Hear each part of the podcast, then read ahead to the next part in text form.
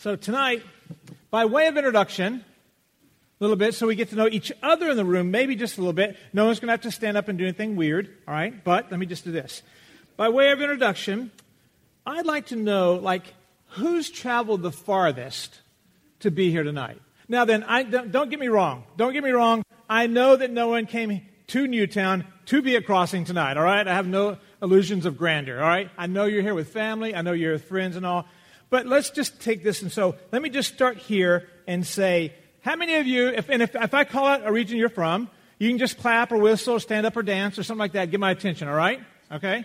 So, how many of you are, are from Philadelphia? You came from Philadelphia to be here tonight. All right, we got some people Philly. How many of you would admit you're from Jersey? Wow. All right, how about north, like New England, New York, all that kind of stuff? Anyone from up there?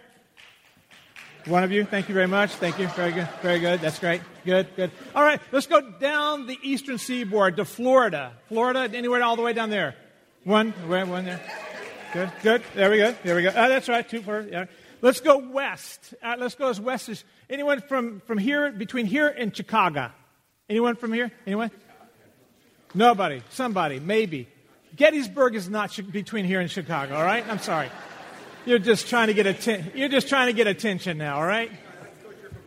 Yeah, right, right, right. All right, let's move let's move beyond that. Let's say like uh, let's go to California. Anybody here from California?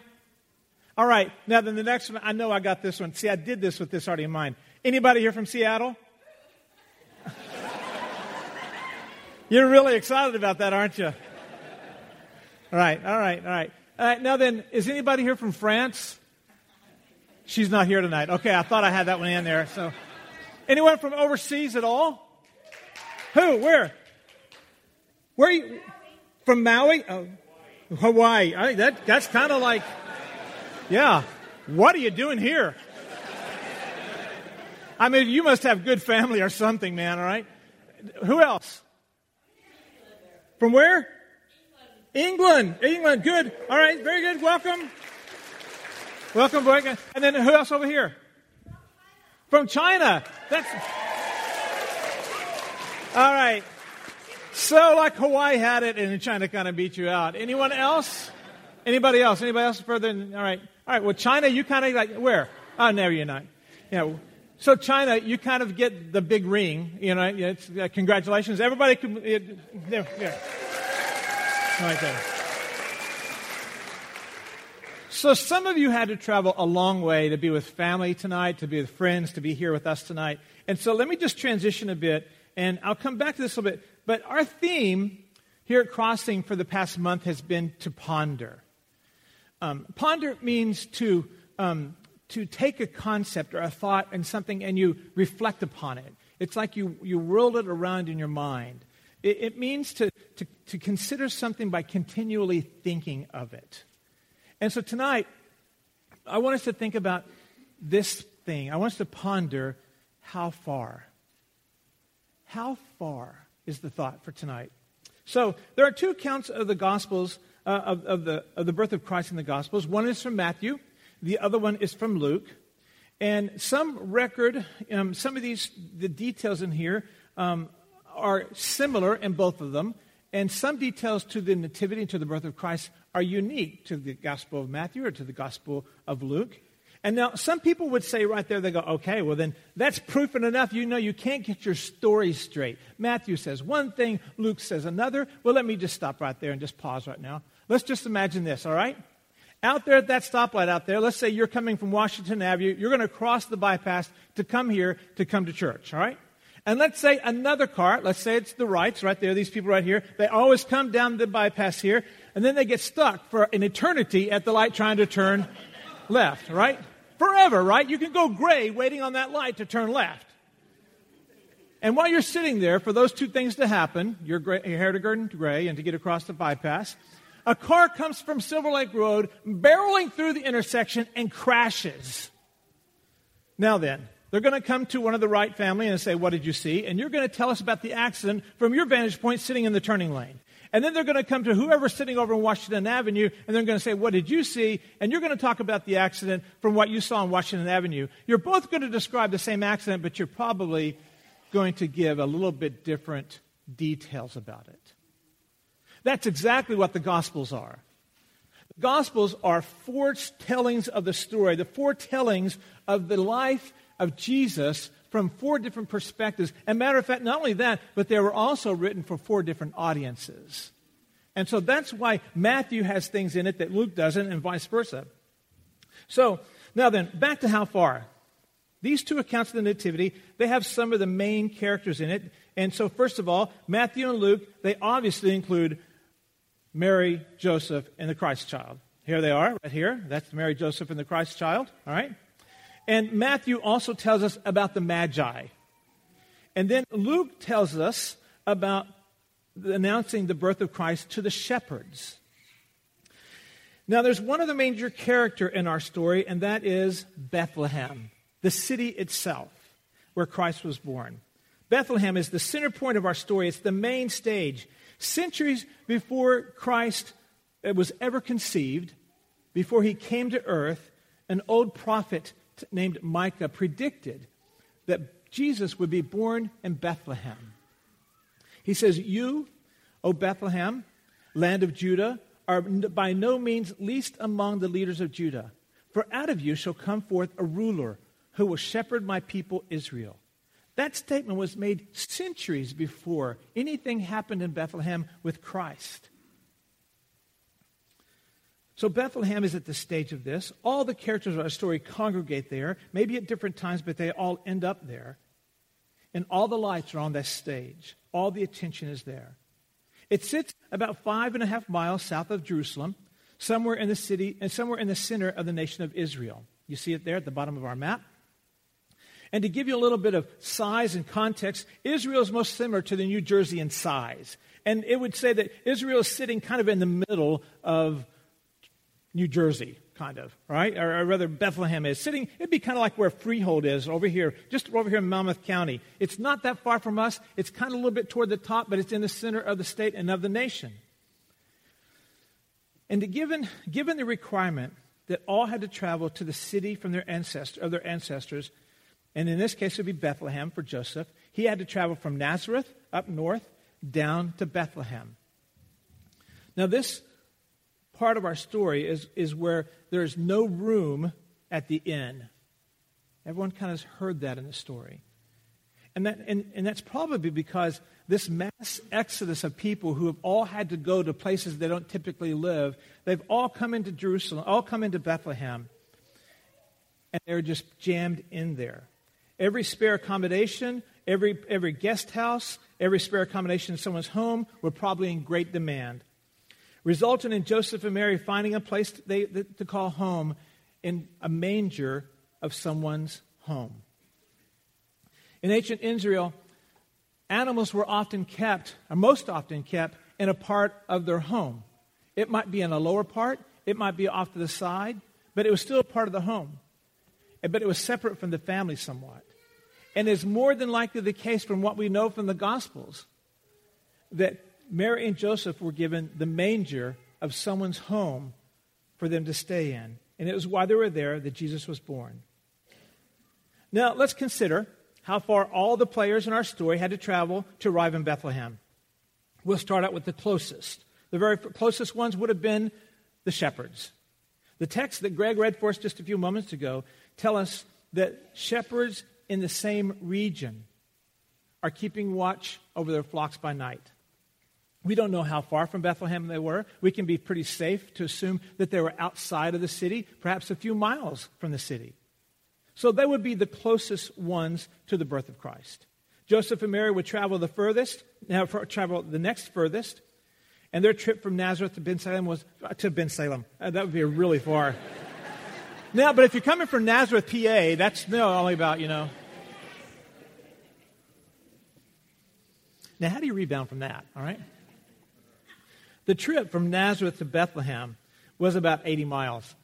And you saw it a moment ago on the map. They would be traveling from, Bethlehem, from Nazareth down south. They'd be traveling along the Jordan River. They'd have to go over the Judean mountains until they came right into Bethlehem.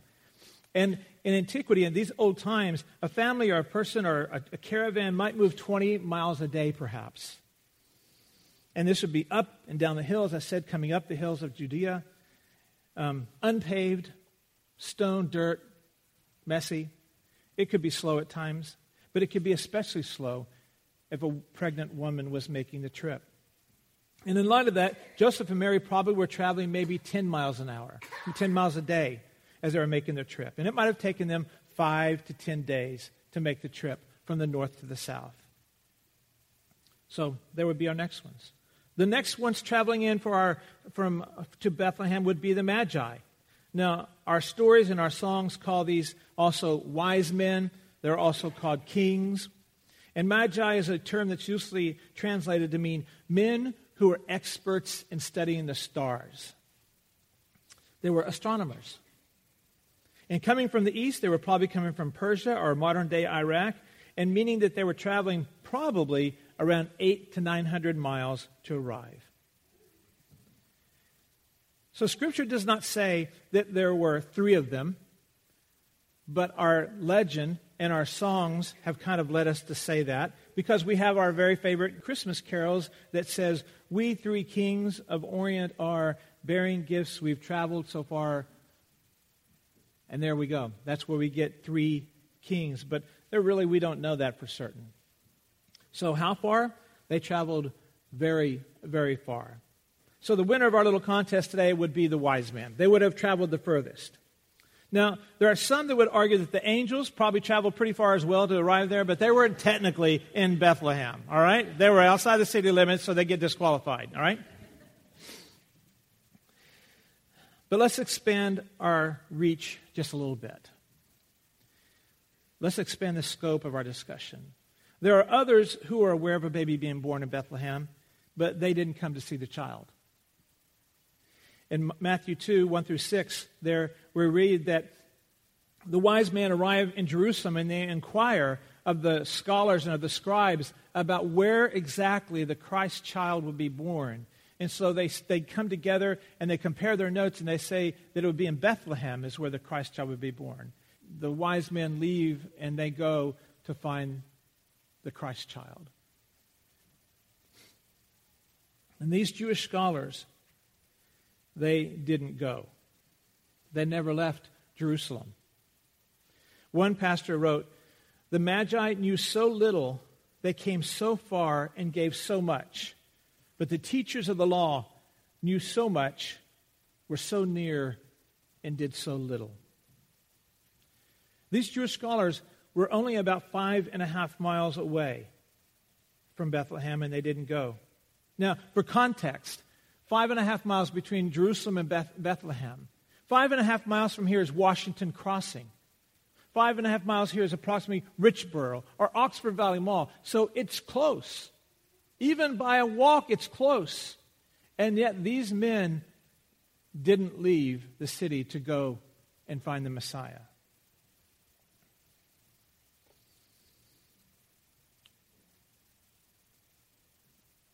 If it's that close, you wonder why they didn't. You wonder if they thought they were too far away for that. Tonight, I want to ask a question and I want to ask the question of how far are you? Not from Bethlehem, but from Jesus.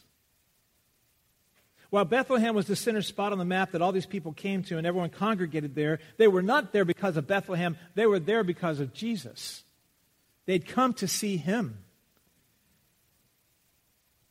So instead of asking how far one might be away from Bethlehem, I want to ask the more important question tonight and ask you, how far are you from Jesus? Tonight, you're here in something that's kind of like a barn, you know, at least from the outside. And we're talking about Christ, and He is near. He is ever present with us. And yet, you can be in this room and still be millions and millions of miles away from him. Or you could be like those scholars and be ever so close and still never make the trip.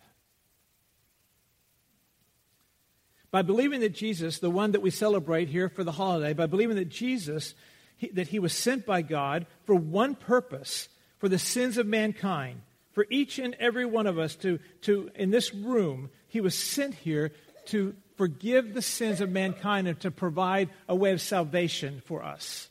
John wrote in chapter 3, verses 16 to 17, For God so loved the world that he gave his only begotten Son. So here we are. God loves you, and he gave his Son so that any of us in this room who believes in him shall not perish, but have eternal life. Now, you got to catch those details right there. Shall not perish, but have eternal life. That means there's two options, right? Did you catch that? That means there's two options. One is to have eternal life, and one is to not. One is to perish, as the text says. But God says, But I didn't send him so that all of them could be judged. He says, For God did not send the Son into the world to judge the world, but that the world might be saved through him. In other words, he sent the Son so that everyone wouldn't have to perish, but that everyone could have eternal life if they believed. Strange as it is, Jesus was born to die.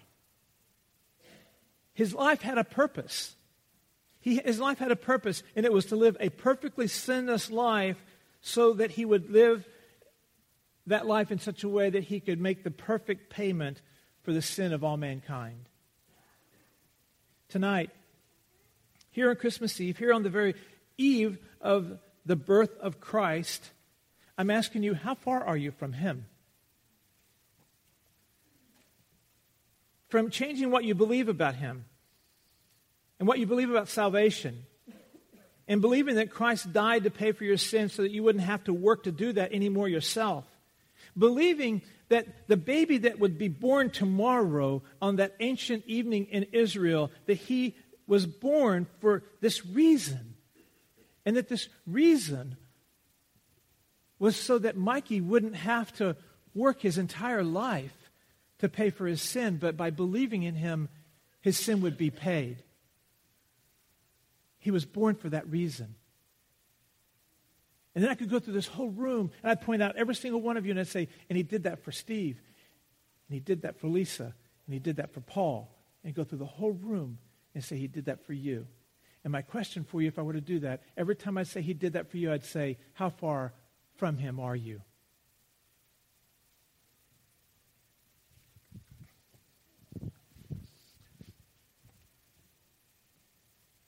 Recently, a couple weeks ago, I used this illustration, and I think it's worthwhile getting a redo here at Christmas time. But one of the most popular ideas is that people have lots of reasons they think they're far from God.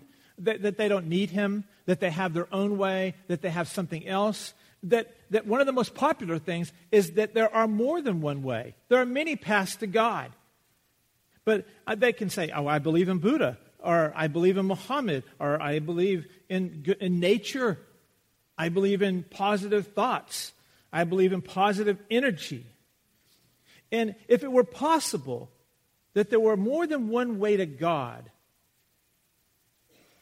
then the God of the Bible is the most pathetic God there could possibly ever be. Because think about this.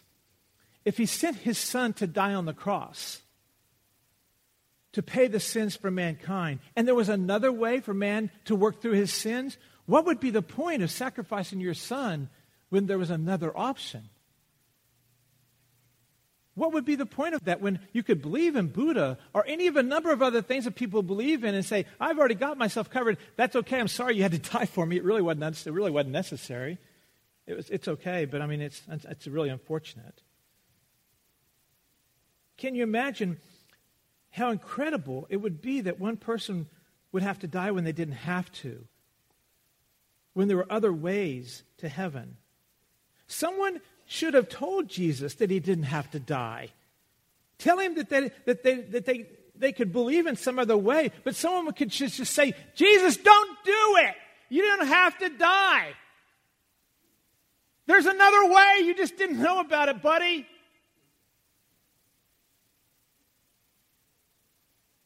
Do you think that's what happened?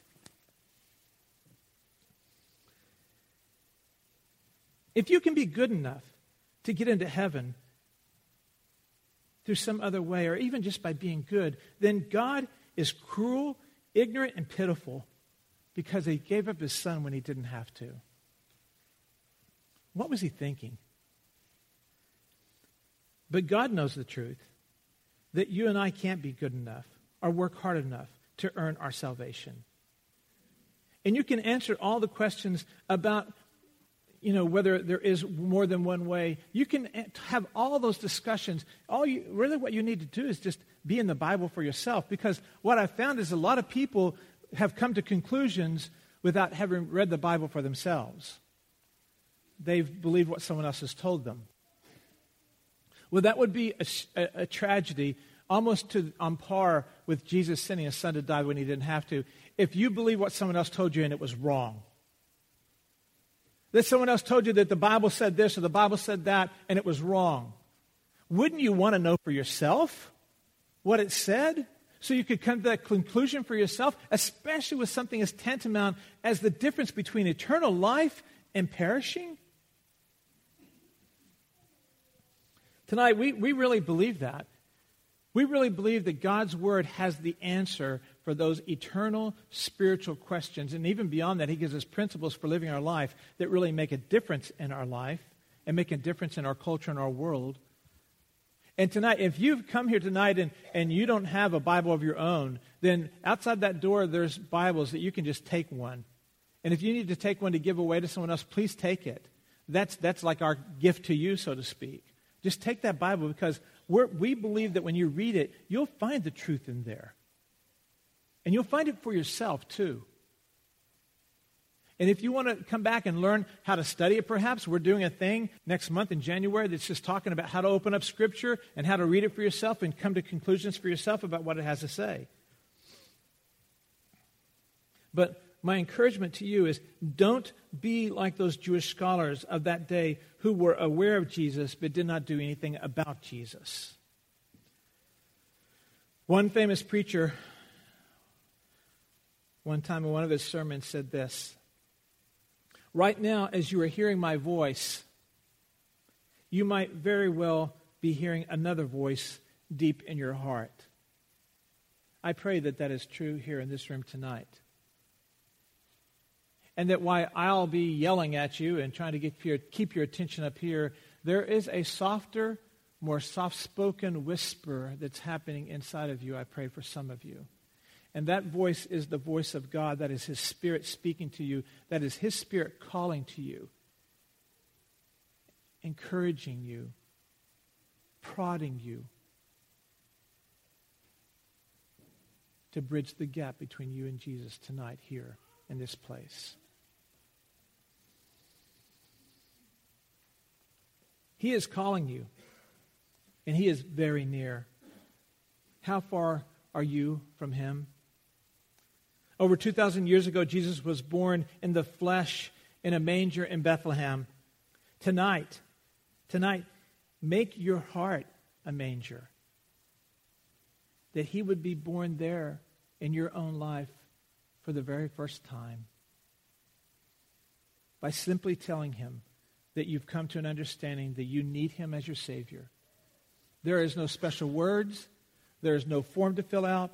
There is no special prayer to be said. There's nothing you have to do. But in the heart of your heart, in the only way you know how to express, you've come to realization that you need Christ and you do not want to be found apart from Him. And that is the very gist of it. That's what you need to say to Him. Tonight, it's my prayer that if you hear that voice that soft voice pulling on your heart, that you would respond to it tonight. And in just a second, I'm about to pray. And when I do, you can talk to him in your own words and express your need for him and ask him to meet you right there. So let me pray for us.